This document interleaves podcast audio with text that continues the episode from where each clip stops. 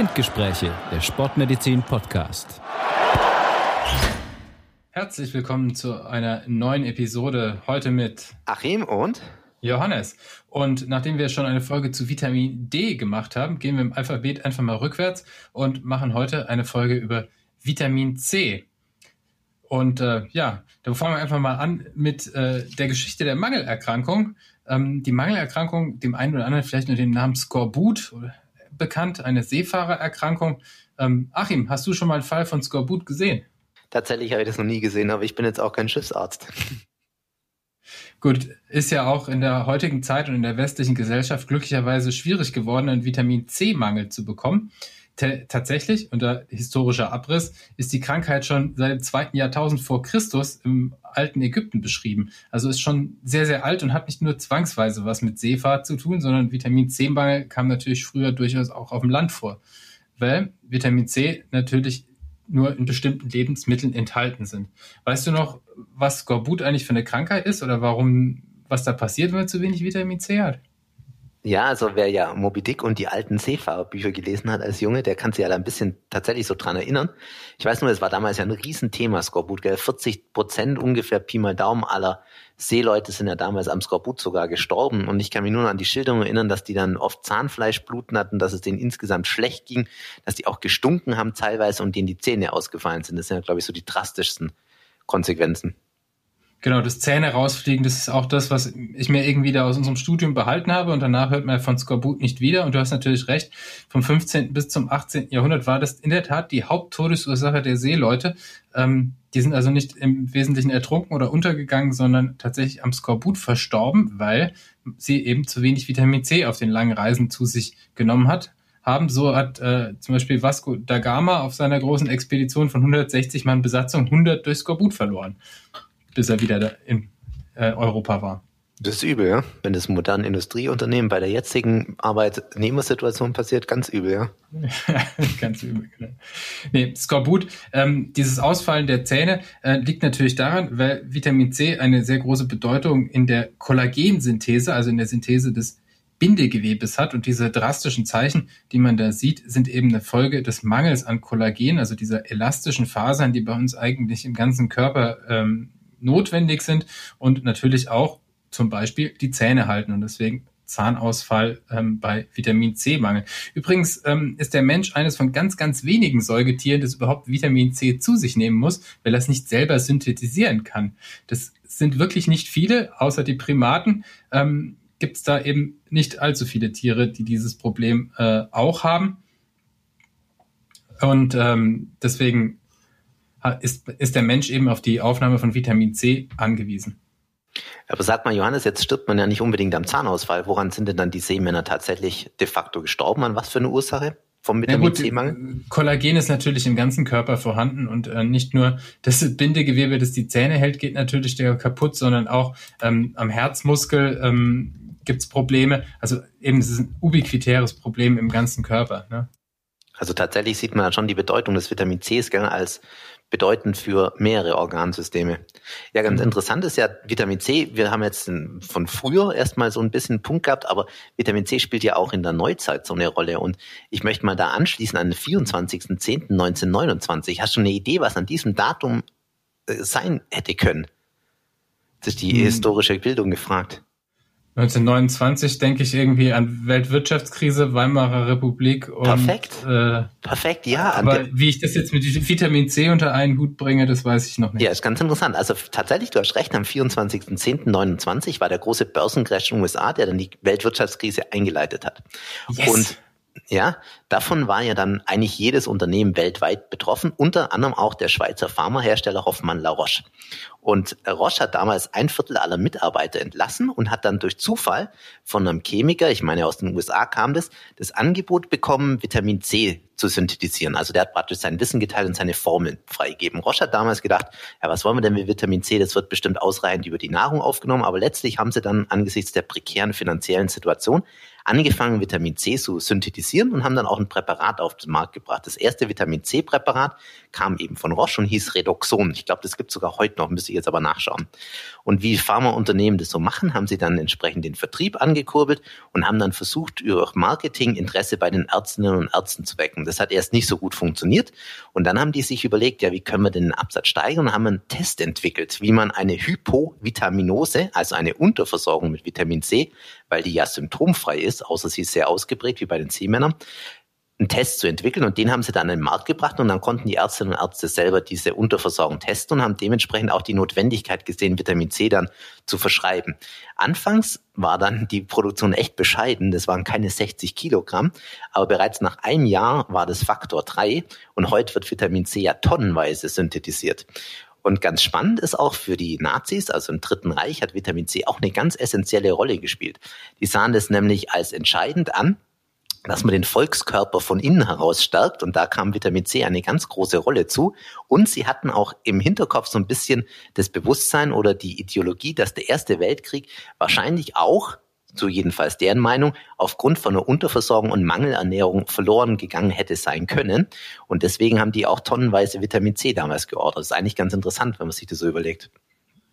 Ja, das ist ziemlich witzig. Das ist fast so witzig wie die Geschichte, ähm, dass ähm, de, der, äh, die Bezeichnung Krautz für Deutsche, jetzt wo wir gerade, die hat sich ja auch im Zweiten Weltkrieg äh, gehalten. Oder kennst du die? Oder ja, klar. Da gibt's genau, Krautz, dass die eben auch da, aus dieser, ähm, äh, aus diesem Kontext kommt, weil nämlich ähm, die norddeutschen Seefahrer im 18. und 19. Jahrhundert Sauerkraut als zur Vitamin C versorgen. Also man wusste noch nicht, dass Vitamin C dafür verantwortlich ist, aber man hatte bis zu dem Zeitpunkt wenigstens rausgefunden, dass der Konsum bestimmter Nahrungsmittel ähm, äh, davor vor den Mangelerkrankungen in der Seefahrt schützt. Und deswegen sind die norddeutschen oder die nordeuropäischen Seefahrer ähm, mit äh, Sauerkrautfässern, weil das eben lange haltbar war, auf See gegangen, während die britische Marine ähm, mit Limetten oder Zitro Zitronensaft äh, auf große Fahrt gegangen ist. Also Limettensaft hauptsächlich, weil es billiger war, hat allerdings auch weniger Vitamin C.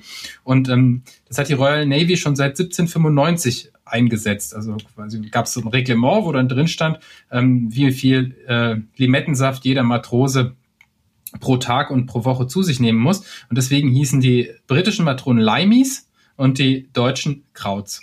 Und also ist eine der Geschichten, wo diese Bezeichnung herkommen könnte. Okay. Und eben auch aus diesem Vitamin C-Kontext und der Marine, weil die natürlich ein Interesse daran hatten, dass ihre Matrosen nicht reihenweise versterben beim internationalen Segeln. Kann man verstehen. Das zeichnet einen guten Arbeitgeber aus. Genau, das wurde auch am Anfang nur durch den Schiffsarzt ausgegeben und es war auch nicht klar, dass das äh, auch zur Prophylaxe von Skorbut eingesetzt werden kann, sondern es wurde dann erst ausgegeben, wenn jemand tatsächlich Skorbut hatte. War ja auch teuer. Ja.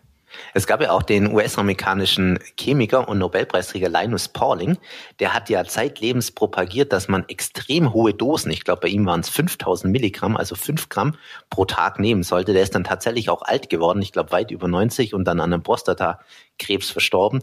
Aber letztlich hat sich das nicht so richtig durchgesetzt, sein Ansatz. Und vielleicht ist das auch schon der nächste Punkt. Wir haben jetzt ein bisschen über Nahrung gesprochen und überhaupt, wie viel man Vitamin C auch zu sich nehmen sollte. Weißt du denn gerade auswendig, Johannes, wie viel sollte ich denn am Tag eigentlich zu mir nehmen an Vitamin C? Also ich muss dir ganz ehrlich sagen, dass ich mir über Vitamin C überhaupt keine Gedanken mehr mache. Äh, aufgrund der mitteleuropäischen Luxusernährung ist ganzjährig äh, quasi frisches Gemüse, äh, Obst äh, zu bekommen. Und selbst wenn ich das nicht hätte, also ich esse ja auch relativ viel Paprika, da ist auch ganz viel drin, habe ich mhm. äh, gehört. Äh, selbst wenn ich das nicht hätte, Kartoffeln lösen ja das Problem auch.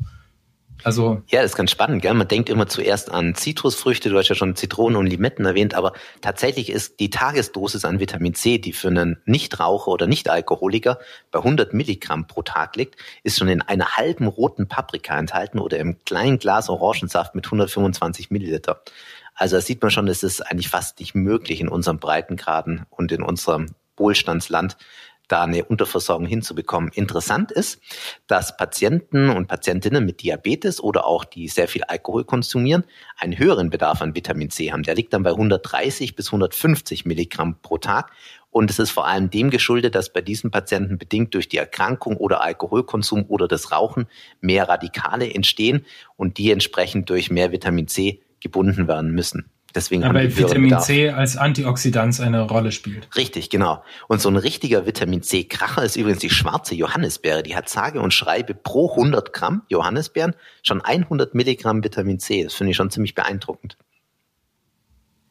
Ja gut, aber da müsste ich ja schon einen Haufen schwarze Johannisbeeren schmecken. Und die sind halt auch immer ein bisschen bitter, gell? Ja. Also dann lieber den Orangensaft oder Kartoffeln essen. Ja, das ist einfacher, lässt sich besser ähm, unterbringen in der täglichen Ernährung. Ja, aber durch die Kartoffel ist tatsächlich ja auch der Skorbut als Landkrankheit mehr oder weniger verschwunden dann, ne? Weil in Deutschland natürlich dann, weil es arme Leute essen, ne, in, in Großstil Kartoffeln angebaut wurden. Ja. Ja, vielleicht sollten wir auch ganz kurz, du hast ja schon mit dem Skorbut gesagt, aber ganz kurz nochmal für unsere Hörerinnen und Hörer eigentlich zusammenfassen, was wären denn für den seltenen Fall, dass jemand jetzt tatsächlich unterversorgt wäre mit Vitamin C, was wären denn so potenzielle Symptome oder Beschwerden, die so jemand haben könnte? Ja, stimmt. Dann runden wir jetzt diese historischen Exkurse mal ab und äh, reden mal drüber, was Vitamin C-Mangel eigentlich oder was für eine Rolle Vitamin C eigentlich im Körper spielt. Und genau, äh, genau ich habe schon vorher angerissen, dass es natürlich eine Rolle als Antioxidant spielt. Ähm, was für Rollen hat es denn noch, Achim? Also Vitamin C als Antioxidant ist ganz wichtig. Genau, du hast auch schon die Kollagensynthese erwähnt und auch die fürs L-Carnitin, weil es auch ein wichtiger Baustoff ist. Und es ist auch ganz entscheidend für die Katecholaminsynthese. Also da ist ja so das bekannteste ist Adrenalin, aber es gibt auch verschiedene andere chemische Derivate und dafür ist Vitamin C ein wichtiger Kofaktor. Es ist, wie du auch schon erwähnt hast, essentiell. Das heißt, wir können selber nicht synthetisieren. Und, und das ist was ein ganz annehmer, annehmbarer Effekt vom Vitamin C, es ist auch wasserlöslich. Das heißt, selbst wenn ich jetzt extreme Mengen Vitamin C zu mir führe, wird es nicht irgendwie im Fettdepot gespeichert, wie das beispielsweise beim Vitamin D der Fall ist, sondern es kann direkt mit dem Urin ausgeschieden werden, weil es eben wasserlöslich ist. Also das heißt, man kann sich am Vitamin C kaum vergiften. Das ist ja schon mal gut. Das heißt, dieser Kollege, den du vorher erwähnt hast, der über 90 geworden ist, ähm, der konnte, also ob es jetzt der Vitamin C war, der ihn so alt gemacht hat, wissen wir nicht, aber es hat ihn zumindest nicht umgebracht. Ja, der hat wahrscheinlich ziemlich teuren Urin gehabt, ja, durch das Vitamin C, das sich zusätzlich reingepfiffen hat, wenn man es mal platt formuliert. Gut, heute kostet Vitamin C ja quasi nichts mehr. So gibt's ja im Reformhaus, in der Brausetablette, überall drin, wird überall zugesetzt und so weiter. Ja, das ist alles gar kein Problem mehr, ja. Gut, dann wissen wir wenigstens, dass Linus Pauling ähm, über 90 geworden ist, obwohl er so hohe Dosen genommen hat. Äh, nicht weil er so hohe Dosen genommen hat, aber er konnte sich wenigstens mit dem Vitamin C nicht umbringen vorzeitig, auch wenn er 5000 Milligramm am Tag in sich reingeschüttet hat. Absolut, absolut, ja. Da hat sich das Abwasser dann drüber gefreut, ja. Aber das ist das Gute, ja. Vitamin C wird übrigens im Dünndarm resorbiert. Also nicht irgendwie im Magen oder im Dickdarm, sondern direkt in dem Teil, der dann sich an den Magen anschließt, im Dünndarm. Und, und das ist ein sehr spannender Nebeneffekt, gerade für die Frauen, Frauen haben ja oft einen Eisenmangel, bedingt durch die Periode, und die müssen dann Eisenpräparate schlucken. Und wenn die gleichzeitig jetzt zum Beispiel das Eisenpräparat mit einem Gläschen Orangensaft oder so zu sich nehmen, dann verbessern sie dadurch die Aufnahme, die Eisenaufnahme deutlich. Und das liegt auch am Vitamin C. Und ein weiterer schöner Effekt des Vitamin C ist, und da sind wir nochmal beim Thema Krebs oder Tumoren, das Vitamin C hemmt auch die Bildung von verschiedenen Kanzerogenen und Nitrosaminen. Das ist also auch ganz entscheidend. Das hat also eine kleine Antitumorwirkung, wenn man so möchte. Aber eine indirekte quasi, indem es Richtig, äh, indirekt. Die als Antioxidant sozusagen. Genau, das ist der, der Punkt, der du schon erwähnt hattest. Ja, Vitamin C wird ja auch sehr stark gehypt in der Hautpflege. Und vielleicht müssen wir auch mal ganz kurz den chemischen Namen sagen von Vitamin C, ist nämlich die S-Ascorbinsäure und zwar genauer gesagt die L-Ascorbinsäure, die man ja auch kennt, wenn man mal die Konservierungsstoffe bei der Pizza oder sonst was im Tiefkühlfach durchläuft, da wird es ja auch oft hinzugefügt, weil es eben ein Antioxidant ist und dadurch Sauerstoffradikale bindet und dadurch bedingt die Lebensmittel länger haltbar macht. Und in der Hautpflege. Ach, dafür wird wahrscheinlich der Großteil des Vitamin Cs hergestellt. Ich habe mich schon vorher gefragt, wo es überall reingekippt wird, wenn man ja, so viele Tonnen im Jahr produziert. Das ist ein großer Punkt, ja. Recherche rausgefunden hat. Und das Gute ist, auch der Fastfood-Esser kann dann eigentlich keine Unterversorgung bekommen, weil das schon als Konservierungsmittel zu sich nimmt.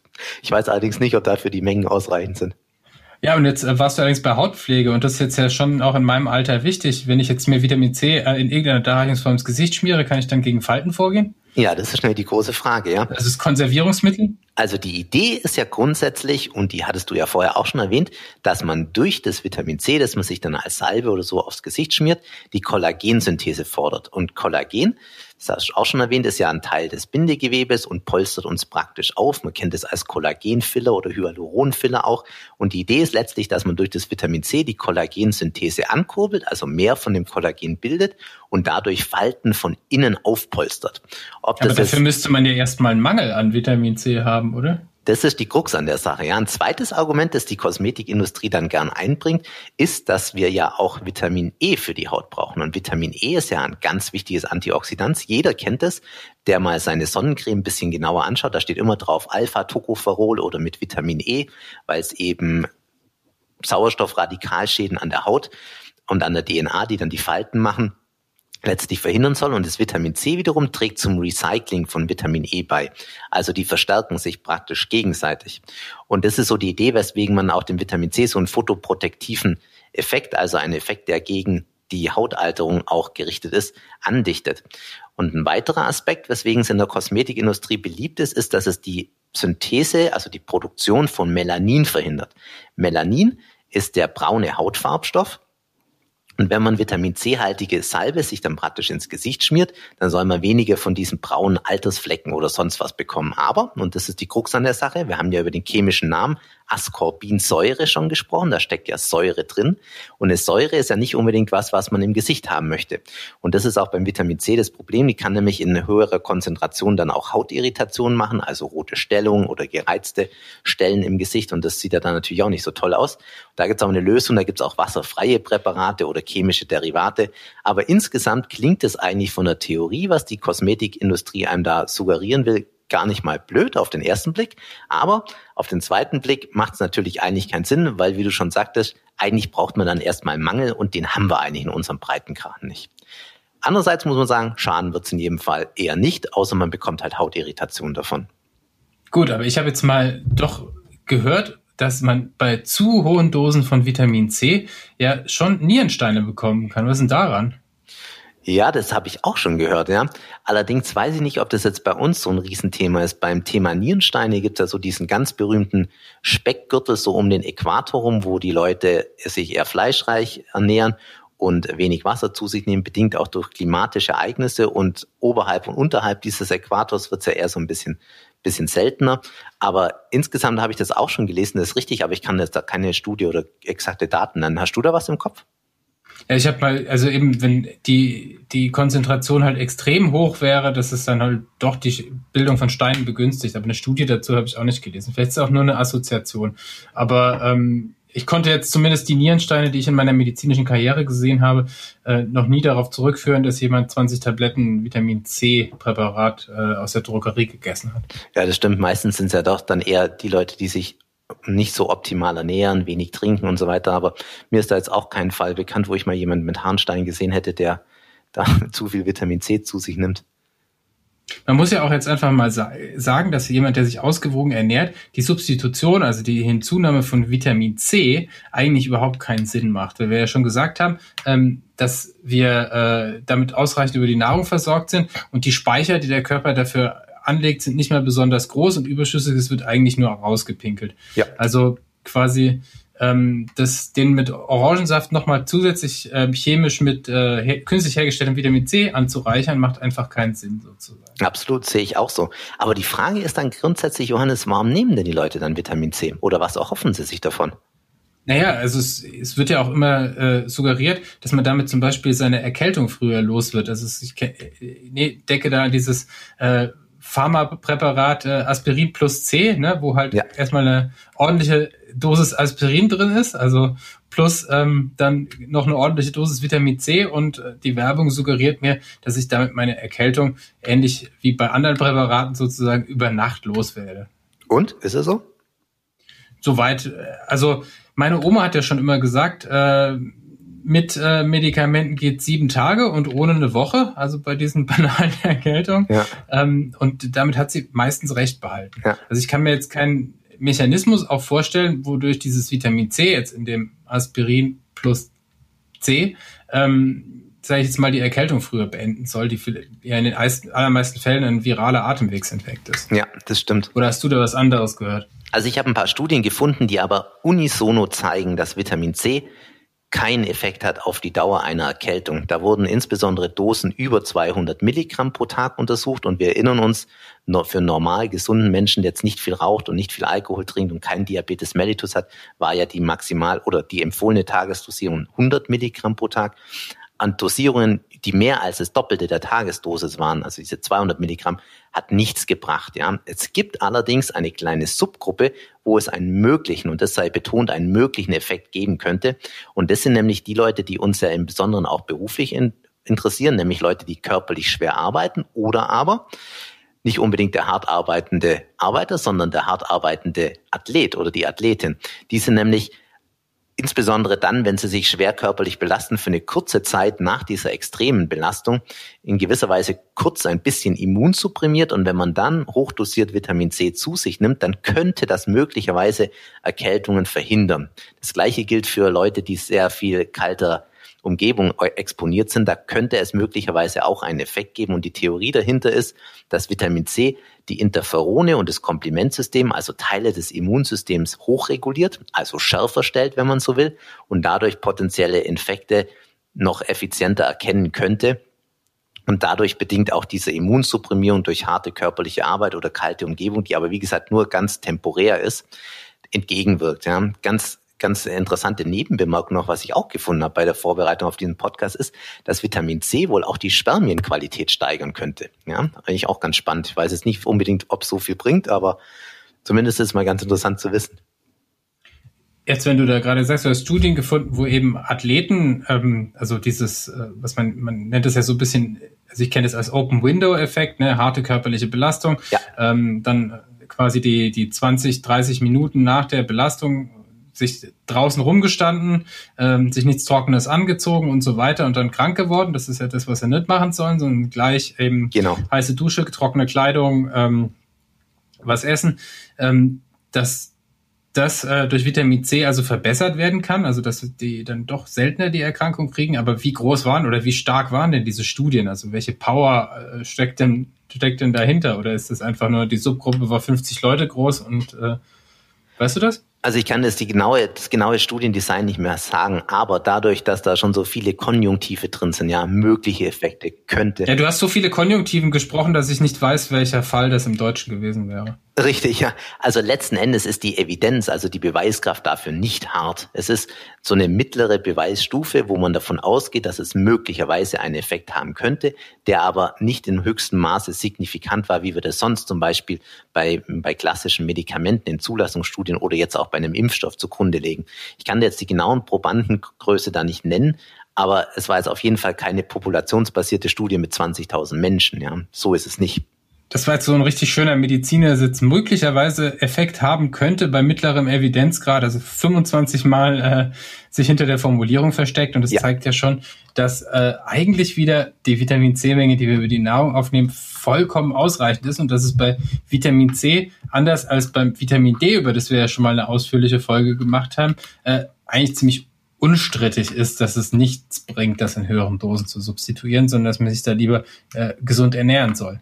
Ja, das sieht man allein schon auch deswegen, wenn man bei, bei YouTube einfach mal eingibt Vitamin C oder Vitamin D so im Vergleich, dann sieht man, dass da ein ganz anderer, ganz anderer Bedarf an Informationen da ist. Beim Vitamin C gibt es schon ein paar Videos, aber bei weitem nicht so viel wie bei Vitamin D, wo da viel mehr drüber gesprochen wird. Und ich finde, das ist auch schon so ein bisschen Indiz dafür, dass da eigentlich die Sachlage relativ klar ist. Beim Vitamin D, da haben wir ja schon ausführlich drüber gesprochen, gesprochen. Da gibt es ja auch so ein bisschen Gegenargumente gegen die Substitution.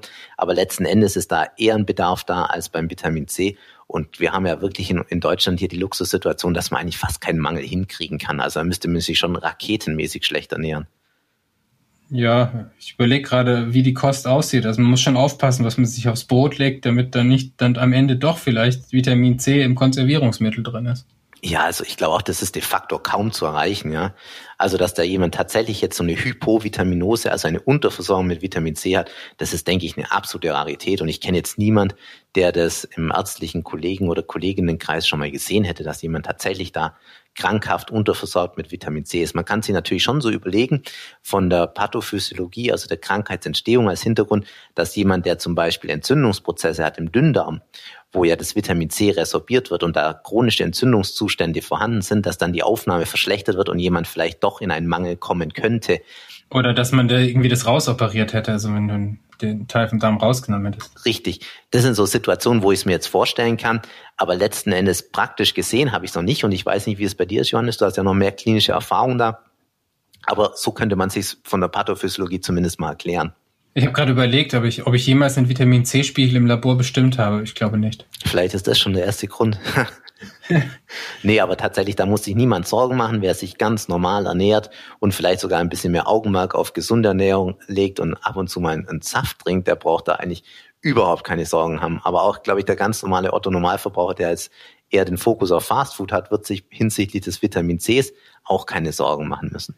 Ja, oder einfach mal ab und zu abends zur Brotzeit mit Wurst noch eine Paprika als Rohkost dazu, dann kann ja eigentlich schon gar nichts mehr schief gehen. Ja. Oder Kartoffeln essen. Insofern sind wir in Schwaben natürlich äh, mit Kartoffelsalat äh, eigentlich, der zu jeder Mahlzeit dazugehört, äh, eigentlich schon ganz gut aufgehoben. Das stimmt. Allein schon aus Vitamin C Gründen macht das absolut Sinn.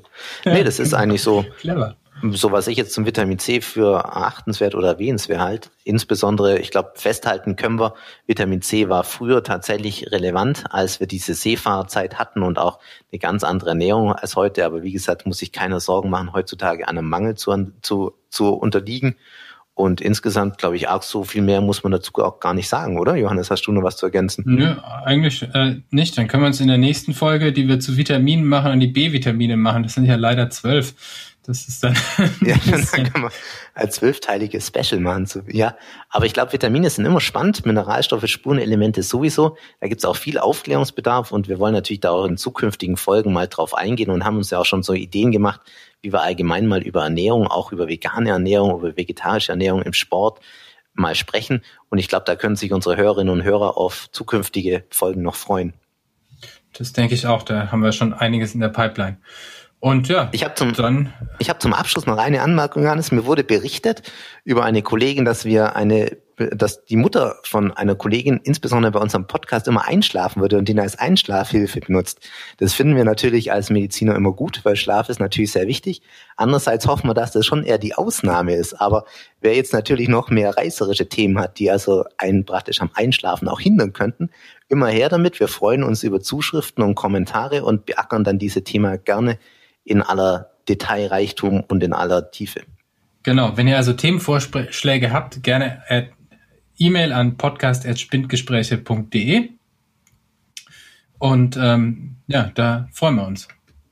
Ansonsten, Johannes, vielen Dank, hat wie immer Spaß gemacht. Schönes Thema und ja. wir greifen demnächst mal wieder mit einem anderen Vitamin an. Ja, genau. Und dann wünsche ich dir noch einen schönen Abend, Achim. Ebenso. Und äh, ja, unseren Hörern bis bald. Macht's gut, bis bald, ciao.